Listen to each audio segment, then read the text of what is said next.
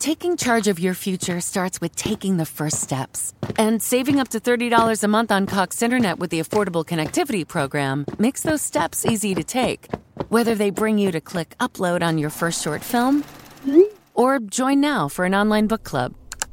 Applying is easy. See if you qualify at cox.com/ACP. Non-transferable, one per household. Application and eligibility decisions are made by the FCC. Powerful is the Cox network. So powerful that one day the internet will let your doctor perform miracles from thousands of miles away. Connecting to remote operating room. Giving a whole new meaning to the term house call. Operation complete. The Cox network. With gig speeds everywhere. It's internet built for tomorrow, today. Cox, bringing us closer. In Cox serviceable areas, speeds vary and are not guaranteed. Cox terms apply. Other restrictions may apply. Bentornati su Storie di Geopolitica. Alla storia del Kosovo, indipendente dal 2008, abbiamo già dedicato uno dei nostri video. Tra l'altro, in occasione del nostro recente viaggio in Albania, abbiamo avuto modo di parlare con diverse persone del luogo su questa cosa, compreso un kosovaro che vive da tempo lontano dalla sua terra. Pertanto, oggi vedremo un attimo di approfondire gli ultimi avvenimenti, a partire da quelli dell'estate scorsa, che rischiano purtroppo di aprire un nuovo fronte ai confini dell'Unione Europea. Non è inutile citare il grande analista George Friedman, che da poco su Geopolitical Futures ha scritto che in the Balkans memory are long and unforgiving, cioè nei Balcani le memorie, i ricordi sono molto duraturi, privi di grazia, di pietà. In questo, come in molti altri casi, Friedman ha sicuramente ragione, perché c'è da notare che c'è un crescendo di tensioni che si è registrato da quando nel 2015 Pristina, la capitale del Kosovo, rifiutò di applicare l'accordo di Bruxelles, mediato dall'Unione Europea, che prevedeva la costituzione dell'Associazione delle Municipalità Serbe, diciamo così una sorta di status autonomistico per le regioni kosovare a maggioranza serba. Una decisione che all'epoca aveva messo la parola fine a qualsiasi prospettiva di pianificazione con Belgrado, aveva impedito quel riconoscimento indifetto, del quale dal punto di vista serbo il Kosovo resterebbe una provincia ribelle, considerata storicamente la culla della propria civiltà. A riprova dell'acutizzarsi delle tensioni, possiamo leggere un lancio dell'ADN Kronos del 18 dicembre, quando si scrive: «La missione della NATO in Kosovo ha confermato di aver aumentato la propria presenza al valico di Jarinje, o come si pronuncia, al confine con la Serbia, dopo che un gruppo di serbi si è avvicinato per protestare contro la presenza della polizia kosovara». La stessa agenzia informa che il comitato, il comando insomma della missione militare, ancora oggi l'unica sola forza armata presente in Kosovo, che di suo ha soltanto le forze di polizia, ha confermato a un quotidiano kosovaro il rafforzamento della propria presenza per eventualmente scongiurare scontri o violenze. Solo il giorno prima l'ANSA informava che nel nord del Kosovo sta proseguendo la protesta della locale popolazione serba, che da una settimana attua blocchi stradali e barricate per chiedere il rilascio di alcuni ex agenti serbi della polizia kosovara arrestati e il ritiro delle unità della polizia speciale che sono state inviate nel nord dalla dirigenza di Pristina nei giorni scorsi. La protesta, dice la notizia, è diretta al tempo stesso contro la generale politica del governo del Kosovo, ritenuta ostile e discriminatoria nei confronti dei serbi. Chiaramente, come già vi ho detto all'inizio, operazioni e movimenti di truppe sono in corso mentre scriviamo questo podcast e in sostanza si stanno risvegliando, per meglio dire, non sono mai del tutto acquietate quelle tensioni etniche deflagrate nelle guerre degli anni 90, sui quali abbiamo già dedicato alcuni podcast e anche un episodio su YouTube, che hanno avuto una tragica appendice nel conflitto kosovaro di fine decennio. I fatti di questi giorni, tra l'altro, hanno avuto una premessa, la scorsa estate nel 2022, con la cosiddetta questione delle targhe. In pratica le targhe sono motivo di dibattito, di tensione, perché l'imposizione della targa e della documentazione kosovara per i veicoli della minoranza serba non è accettata dalla minoranza serba in Kosovo. Le tensioni alle stelle tra fine luglio e inizio agosto si erano almeno apparentemente risolte grazie alla mediazione dell'Unione Europea, che ha ottenuto un differimento nell'entrata in vigore delle nuove misure al 2023. Però nel frattempo, per protestare contro tali provvedimenti, magistrati, amministratori e funzionari di etnia serba del Kosovo si sono dimessi in massa per protesta. Detto in altri termini, una misura di tipo amministrativo e burocratico ha finito per trasformarsi nella classica miccia, pronta ad accendersi per far scoppiare la bomba.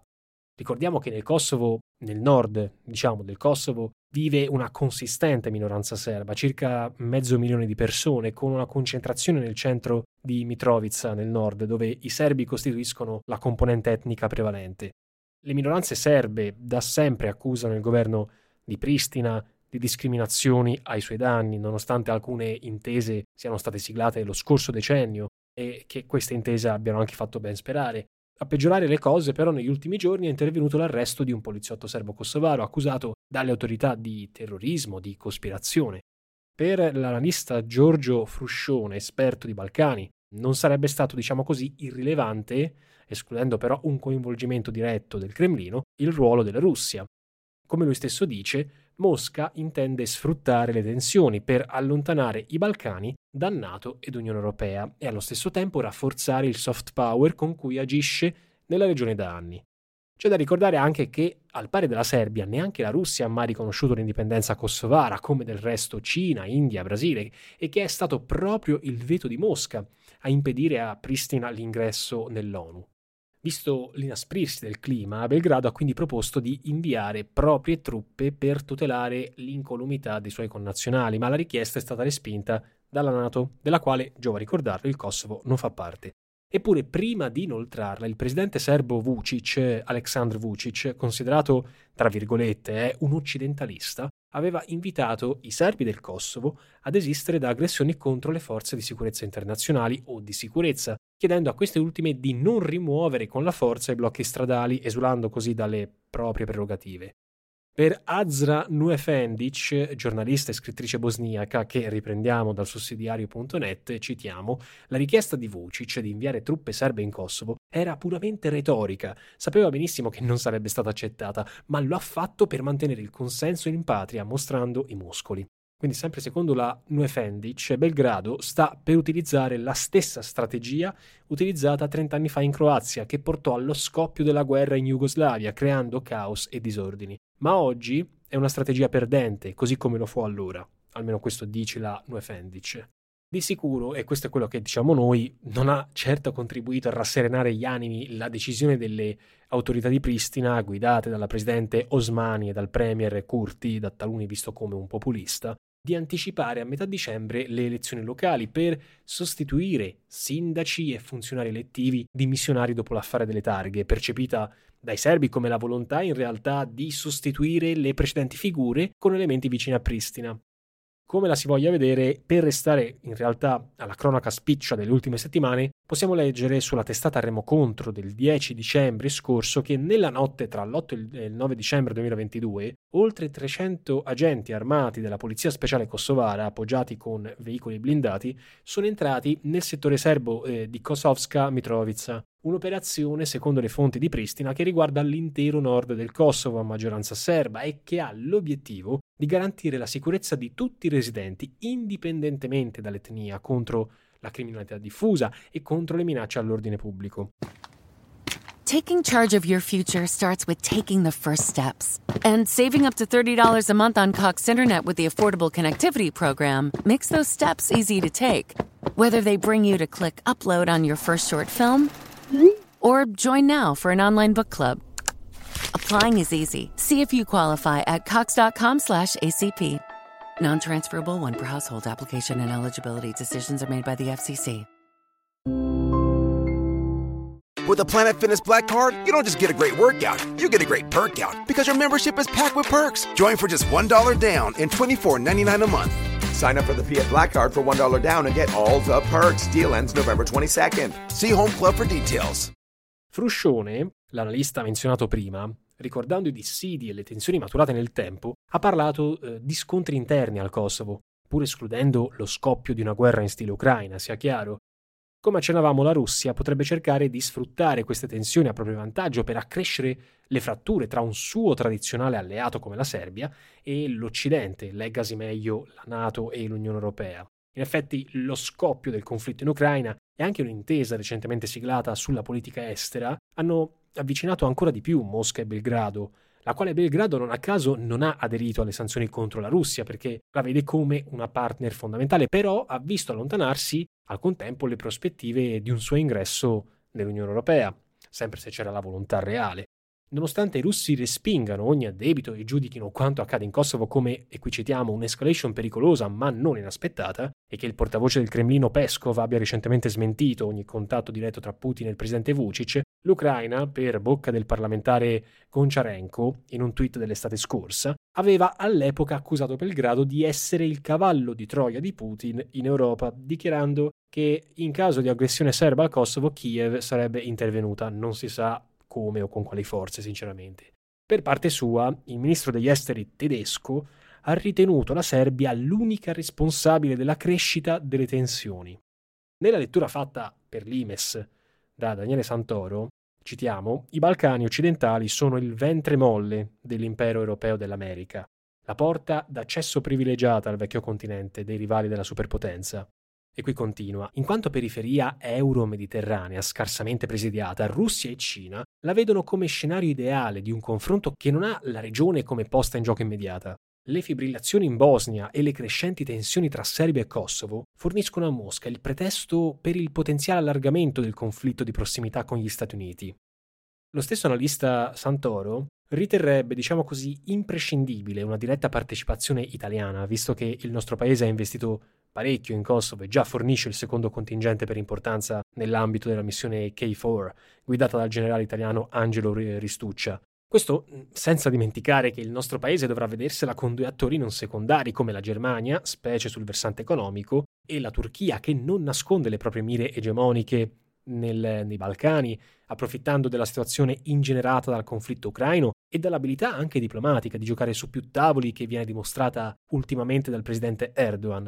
Non va trascurata inoltre la crescente importanza dell'influenza cinese sui Balcani, vuoi perché la Russia è concentrata nello scacchiere dell'Ucraina, vuoi perché lo scoppio del conflitto ha reso i Balcani occidentali preziosi per ricercare nuove rotte, per il momento non di piano, per la nuova via della seta, ma nonostante la molteplicità e l'importanza degli attori in campo e l'impegno bellico, possiamo dire che ben difficilmente la Russia vorrà rinunciare a un alleato come la Serbia, al quale la legano sia la comunanza della radice slava culturale e anche quella del credo religioso, ragion per cui ogni scenario di uno scambio proposto dagli europei tra il riconoscimento del Kosovo e un ingresso nella Unione Europea di Belgrado sarebbero visti come fumo negli occhi da Mosca. Per Friedman, e lo citiamo, un altro conflitto tra Serbia e Kosovo non cambierebbe di per sé il corso della guerra in Ucraina, ma potrebbe, a basso costo, far perdere un po' di concentrazione agli americani se dovessero dirottare le forze per proteggere il Kosovo, una sorta di obbligo che, diciamo così, risale dagli anni 90. Ma in ogni caso la Russia ha poco da perdere e la Serbia è sempre pronta a scontrarsi con il Kosovo e per il Kosovo. Tutto questo accade mentre l'Unione Europea si barcamena ancora una volta e con scarsi risultati sul fronte diplomatico, come riporta il nostro caro analista Lorenzo Vita sul giornale. Perché Lorenzo Vita, e qui lo citiamo, dice, citando la crisi in corso, la vede come possibile che questo faccia parte di un complesso negoziato in cui si prova ad alzare l'asticella dello scontro per avere delle garanzie. In parole molto povere, una conferma di questa interpretazione di Lorenzo Vita potrebbe arrivare anche dalla recente richiesta del Kosovo, dal sapore provocatorio, di aderire all'Unione Europea, un'opzione del tutto inverosimile, visto e considerato che diversi Stati membri, tra i quali Spagna, Grecia e Romania, non ne riconoscono l'indipendenza. E quindi resta chiaramente difficile esprimersi sul futuro del Kosovo, come più in generale anche dei Balcani, definiti in maniera molto significativa la polveriera d'Europa o bomba ad orologeria. Oppure, come disse il generale italiano Marco Bertolini, un fuoco lasciato acceso. Gaetano Massara, scrivendo sull'IMES nel maggio 2021, profilava 5 scenari futuri per il Kosovo. A parte il mantenimento dello status quo attuale, secondo lui quello più probabile sarebbe il riconoscimento serbo in cambio di un ingresso nell'Unione Europea, un'ipotesi al momento piuttosto remota come abbiamo visto, oppure la creazione di distretti autonomi in stile Alto Adige, o lo scambio di territori, una sorta di divisione su base etnica del Kosovo tra Belgrado e Tirana. E visto e considerato che, come abbiamo visto nel corso del 2022, nella geopolitica internazionale si innestano molte variabili, non tutte forse prevedibili, sarebbe meglio non spingersi troppo in là, per evitare di dire cazzate, mi si scusi il termine francesistico. Però una cosa, messa da parte ogni ipocrisia, rimane certa: il destino delle piccole nazioni, più o meno riconosciute, resta sempre in mano ai grandi attori, ragion per cui dipenderà soprattutto da questi ultimi, prima ancora dai loro interessi e sfere di influenza in perenne contrasto il futuro di paesi come il Kosovo, come quelli dei Balcani e non solo. Ora, noi ci fermiamo qui, prendete un bel respiro perché con questo podcast finisce il 2022 e ci inoltriamo nel 2023. I progetti per il 2023 su Nova Alexio, canale YouTube intendo, sono tanti, sono forse anche molto impegnativi, se non scoppia qualche altra guerra.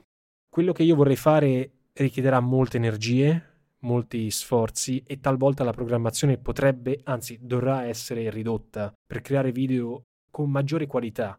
Questo purtroppo potrebbe causare dei rallentamenti nel podcast, ma io so per certo che alcuni di voi, presenti tra quelli che ascoltano questo podcast, rimarranno comunque ogni tanto ad ascoltare, o comunque rimarranno in attesa di ascoltare i podcast quando usciranno. E ogni singolo episodio, tanti o pochi che essi saranno, sarà dedicato automaticamente a queste poche persone che rimarranno in ascolto, in attesa, in questo lungo 2023. Auguro davvero a tutti voi non soltanto un buon inizio anno, ma tutto quanto l'anno. E speriamo davvero che per Aspera ad Astra non sia soltanto un motto di augurio fine a se stesso. With a Planet Fitness Black Card, you don't just get a great workout, you get a great perk out because your membership is packed with perks. Join for just $1 down and $24.99 a month. Sign up for the Fiat Black Card for $1 down and get all the perks. Deal ends November 22nd. See Home Club for details. With a Planet Fitness Black Card, you don't just get a great workout, you get a great perk out because your membership is packed with perks. Join for just $1 down and $24.99 a month. Sign up for the Fiat Black Card for $1 down and get all the perks. Deal ends November 22nd. See Home Club for details.